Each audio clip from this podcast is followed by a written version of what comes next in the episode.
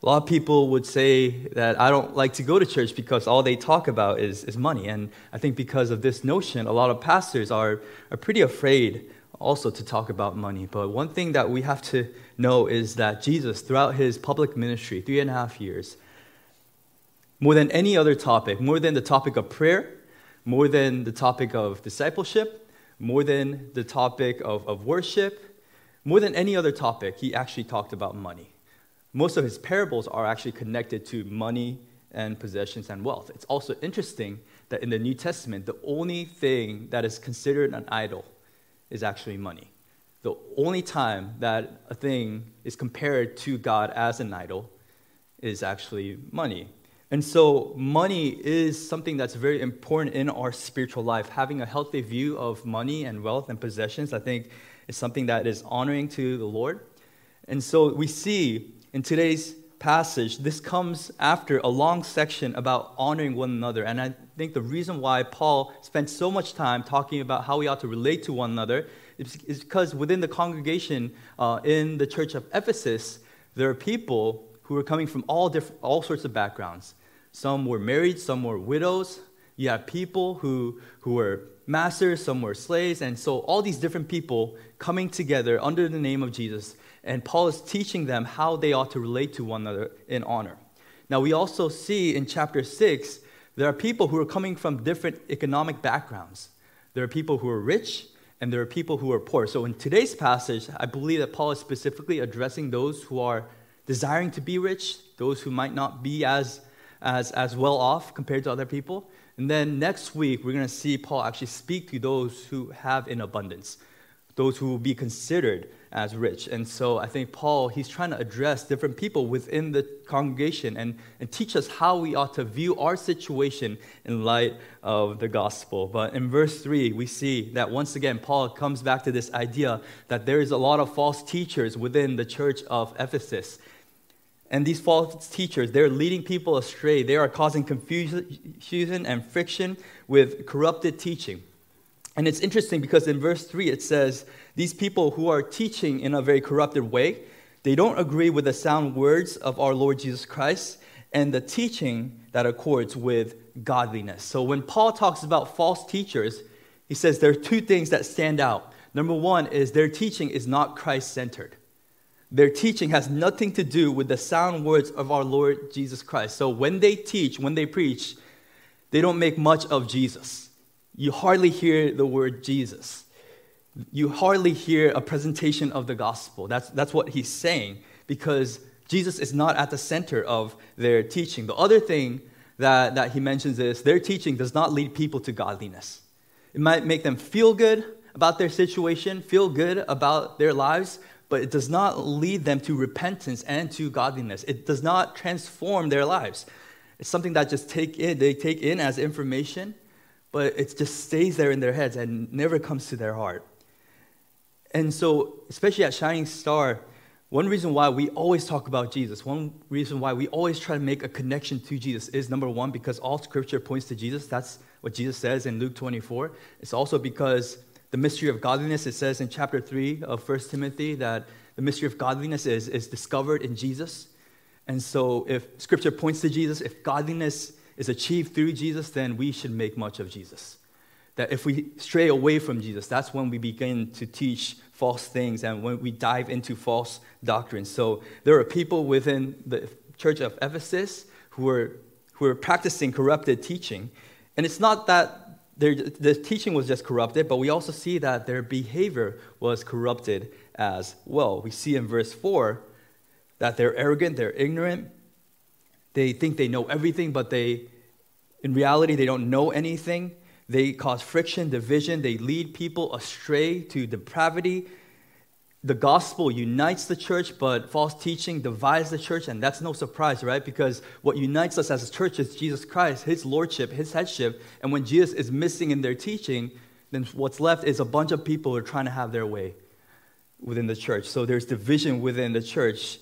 So corrupted teaching, corrupted behavior. But what's interesting, at the end of verse 5, Paul says this all of this, the corrupted teaching, the corrupted behavior, it's coming out of a corrupted motive. It says at the end of verse 5, constant friction among people who are depraved in mind and deprived of the truth, imagining that godliness is a means of gain. Godliness is a means of gain. They believed that practicing the faith, you know, being religious was a means of gain. One scholar says it like this what they were doing was not true ministry, it was religious business. In other words, they were serving the Lord to get stuff from Him. They were doing all these things not because they loved the Lord, because they wanted to get good stuff from the Lord. In a sense, they were spiritual gold diggers. And this is a reality that we see today as well. That a lot of people will, would come to church, a lot of people would practice and exercise their faith, not because they genuinely love the Lord and they believe that the Lord is good, but they want to use the Lord God as a means to what is good. And this is also called the prosperity gospel, when you believe that God is a means to what is good, good stuff, good health, good wealth. Like, this is what comes when you believe in God. So, godliness plus greed equals corruption. That's, that's the mathematical equation that Paul is presenting.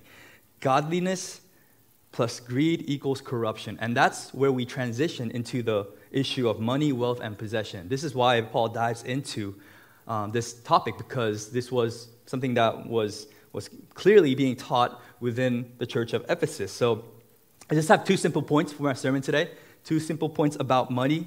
Uh, number, the first point is this number one, don't fall in love with money. That's what Paul says. Don't fall in love with money. In verse 10, it says, For the love of money is a root of all kinds of evils.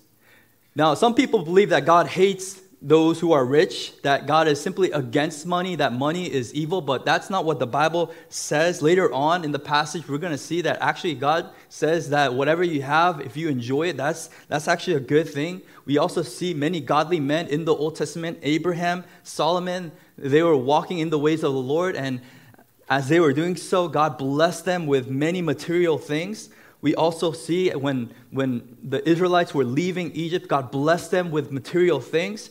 And so you have godly people who are also pretty rich. In the New Testament, you have Lydia, who was a very wealthy um, businesswoman, and she was one of the core members of the church of Philippi. And so we see that you can be godly and also be rich. God is not against rich people, He's, He doesn't think that simply money is evil. But at the same time, we also see many godly people with, without much money perfect example is Jesus. He didn't have much when he was living in this world. The disciples of Jesus, they didn't have much. Apostle Paul, he didn't have much. He was just moving from place to place. And so what we see is this having a lot of stuff does not make you godly. Not having a lot of stuff does not make you ungodly. Does not make you ungodly. So your stuff does not does not tell how godly you are. We also see that there are different seasons in our life. For example, the story of Job, where you could be rich at one point in your life, and, and you can lose everything in a different season of your life. The story of David as well. David, for a season, he, was, he, he lost everything. And, and for a different season, he, he was ruling this kingdom. Uh, he had all that he wanted. And so we see God's position when it comes to money is this God is not concerned about the amount of money that you have, but He is concerned about the attitude that you have towards money. God is not concerned about the amount of money that you have, but He is concerned about the attitude you have towards money. Whether you have a lot or little, what God cares about is what kind of attitude, posture you have towards money. And in verse 10, he says, Don't fall in love with money the problem is not money, the problem is the love of money is a root of all kinds of evils. That is some strong language. So, so why is this so bad? Why is money such a, a, a terrible thing to love?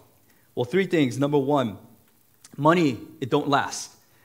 Money don't last. It says in verse 7 For we brought nothing into the world, and we cannot take anything out of the world. And this is literally quoting Job 1 21. Like this is this is echoing what Job said when he said when he lost everything, naked I came from my mother's womb and naked shall I return. The Lord gave and the Lord has taken away. Blessed be the name of the Lord.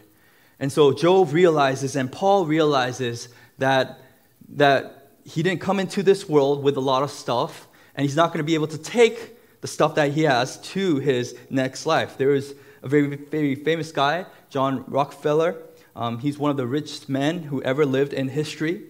And uh, there's a story that is being told. Um, one of his assistants, when he was asked by uh, the press, so how much money did he leave behind? His assistant wisely answered, well, he left all behind. He didn't take anything. No, when people are facing death, when they know that their time is up, I have yet to meet a person who was, who was, who was thinking, man, I wish I had more money man, I wish I spent more time working so I could accumulate more wealth.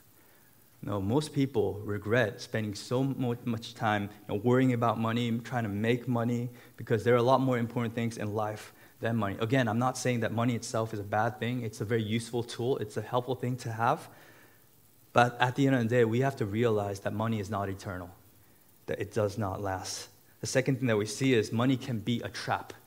Money can be a trap. It says in verse 9, but those who desire to be rich fall into temptation, into a snare, into many senseless and, and harmful desires that plunge people into ruin and destruction. So, money is a trap. It leads to all sorts of temptations. You think about all the crime that happens, that takes place because of money. Like the list goes on and on robbery, murder, even human trafficking, it's all about money. Drug dealing, it's all about money. Pornography, it's driven by money. You talk about every evil that exists in our society, somehow it is related to money. It's because money is a trap that leads us into all sorts of temptations. And the Bible says one of the things that it does, it makes us senseless. The NIV translates this word as foolish. And in the Bible, a fool is someone who's not just low in their intellectual ability, but a fool is someone who thinks they know everything, but in reality, they don't know anything. A fool is someone who's blind to the reality. And what money does, it, it makes you blind to what is true and what is real.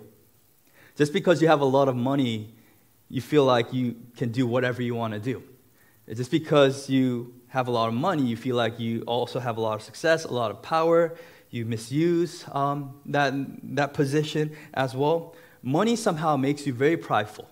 It gives you all the confidence in the world. And if you don't have money, for some reason, you feel like you can't state your opinion, you can't do anything in society. Somehow, money kind of it, it, it distorts our view of ourself. It also distorts our view of what we have. When we fall in love with money, we don't realize how much we actually have. Ecclesiastes 5:10 says this, "He who loves money will not be satisfied with money, nor he who loves wealth with his income." This also is vanity. Uh, one person said that loving money is like drinking seawater. Seawater, you know, when you are in the sea and you're really, really thirsty, you know you're not supposed to drink seawater. Why? Because the moment you drink seawater, for a couple couple minutes, maybe a couple seconds, you could feel good about yourself. It has water, so you know you think it will quench your thirst. But in reality, there's so much salt within that water that your body craves for more, more water. Like it makes your body even, even more, more thirsty. And so what happens is the moment you take seawater, like you get thirsty, is you have to drink something again. So what scientists say is the moment you drink seawater, then then you have less chance of, of survival if, if you're lost in, in the sea because, because you're constantly craving for more and more of water. And that's what happens with money. When you fall in love with money, that's the trap. That you think more money will make me happy. But in reality, that is not true. How many of you have more money than you had when you were a child, when you were in elementary school? Like, I think most of you have, right? Like, if I go back to my, my, my younger days and when I was in school, there was not a single moment I worried about money. It's not because I had more than I have right now. It's simply because I had a different perspective on money.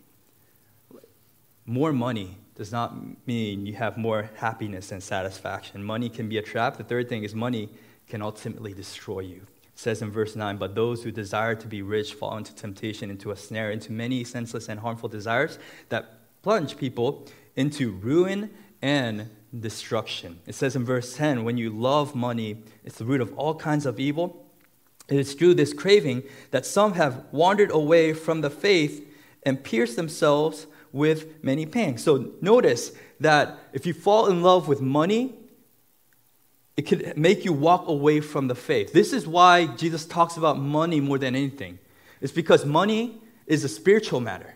Your position towards money, your posture towards money, your attitude towards money is a spiritual matter. That's why he says in Matthew 6 21, For where your treasure is, there your heart will be also. Do you want to know what you love in your life? Just look at your bank account and see how much money you spend on different items. That will reveal how much you care about God. Matthew 6:24 says, Jesus speaking, "No one can serve two masters, for either he will hate the one and love the other, or he will be devoted to one and despise the other. You cannot serve God and money." Again, the issue is not having money, but if you fall into this temptation of serving money and loving money, you have to understand that that will lead you to destruction. Money is a great tool Money is a helpful resource, but money is a terrible master. The trick is that if you think if you have more money, that money will serve you, what ends up happening is you end up serving money. So don't fall in love with money. What Paul says, the second point I want to make in today's sermon is this. Instead of falling in love with money that, that does not last, that is a trap that leads you to destruction, Make Jesus your ultimate treasure in life. Make Jesus your ultimate treasure in life. Look at verse 6. It says this, but godliness with contentment is great gain. So we came up with one mathematical equation earlier. We said godliness plus, plus greed is corruption. But here we see that godliness with contentment plus contentment is great gain. Paul is telling the church of Ephesus, you really want to be rich. You want to experience wealth. You don't want to, you, you want to live a life where you're not, not worrying about all your stuff. The key is not just living a godly life. The key is contentment. Godliness with contentment. That's what's where you find great gain. That's what makes you rich. So what is contentment? Contentment is this. Contentment is, is when you are in a situation and it's devastating, it is crushing and yet you can still smile. Yet you can still have hope. Yet you can still walk away from disappointment because you have Jesus Christ. The contentment that, that Paul is talking about is not just this, this shallow contentment that you might think. Some people say this well, I know that money is always going to disappoint me, so I just don't want to have money.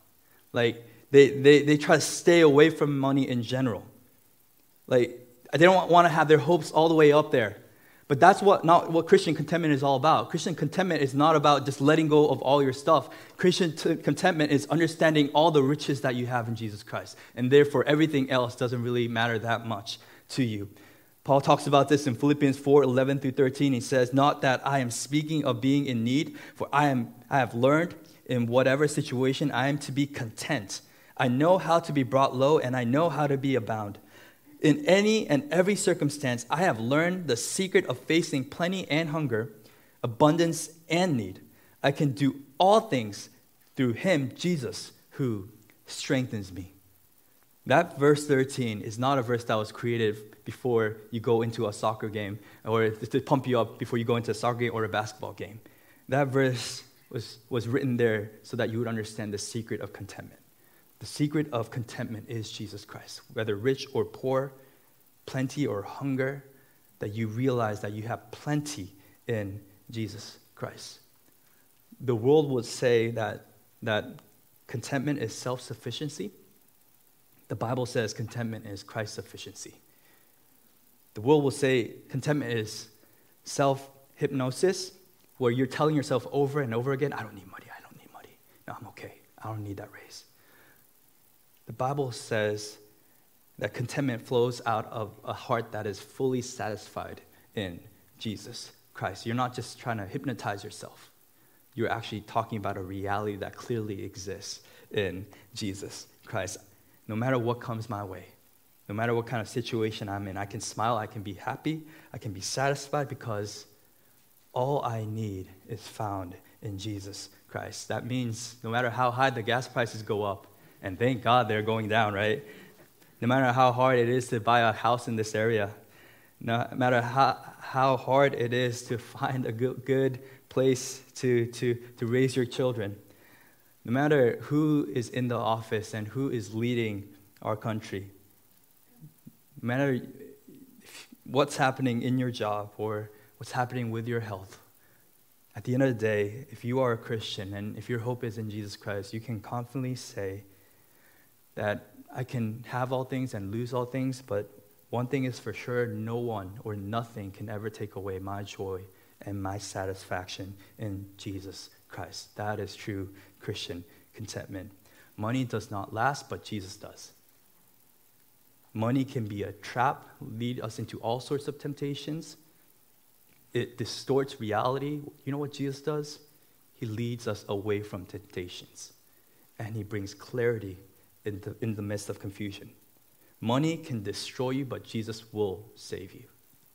Jesus is a much better master and a Lord than money. So make Jesus your ultimate treasure in life.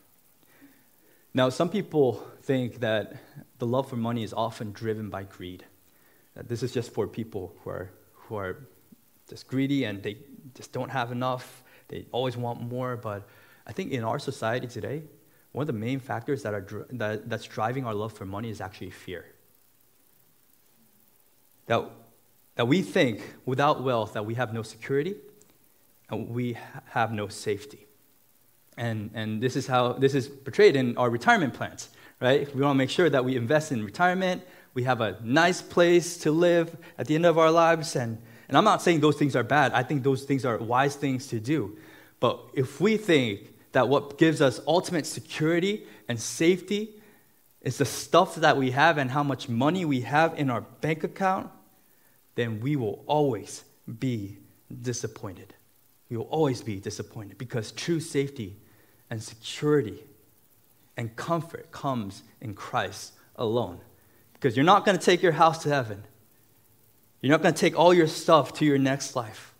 But Jesus, He will last. So don't let fear drive your decisions when it comes to wealth and money. Don't let fear overtake you. I think, especially if you're just starting your career and you feel like you have to build up a certain level of wealth in order to marry someone, in order to have a stable family, in order to live a certain life, just know that, that if you are faithful and good in what you do, that God will take care of you. So trust Him, trust His provision, trust His grace. So, how do we apply a text like this? I just want to highlight two things. Um, number one is this if we understand that Jesus is our highest treasure, and we don't love money, one thing that we can do is again, we can live with gratitude. We live with gratitude. Look at verse 8. It says this But if we have food and clothing, with these we will be content. So, how many of you have food in your, in, in your house today? Okay, great. Oh, man, some of you guys don't. Oh, man. Maybe you, you love eating out and you're like, you're always dining out. Maybe that's your case. Okay, it seems I'm, I'm thankful that every one of you are wearing clothes uh, today right? Um, what the Bible says is this uh, if you have food in your house and if you have clothes to wear, then you have a reason to be content just in that alone. Anything that you have that's more than that is actually a blessing from God.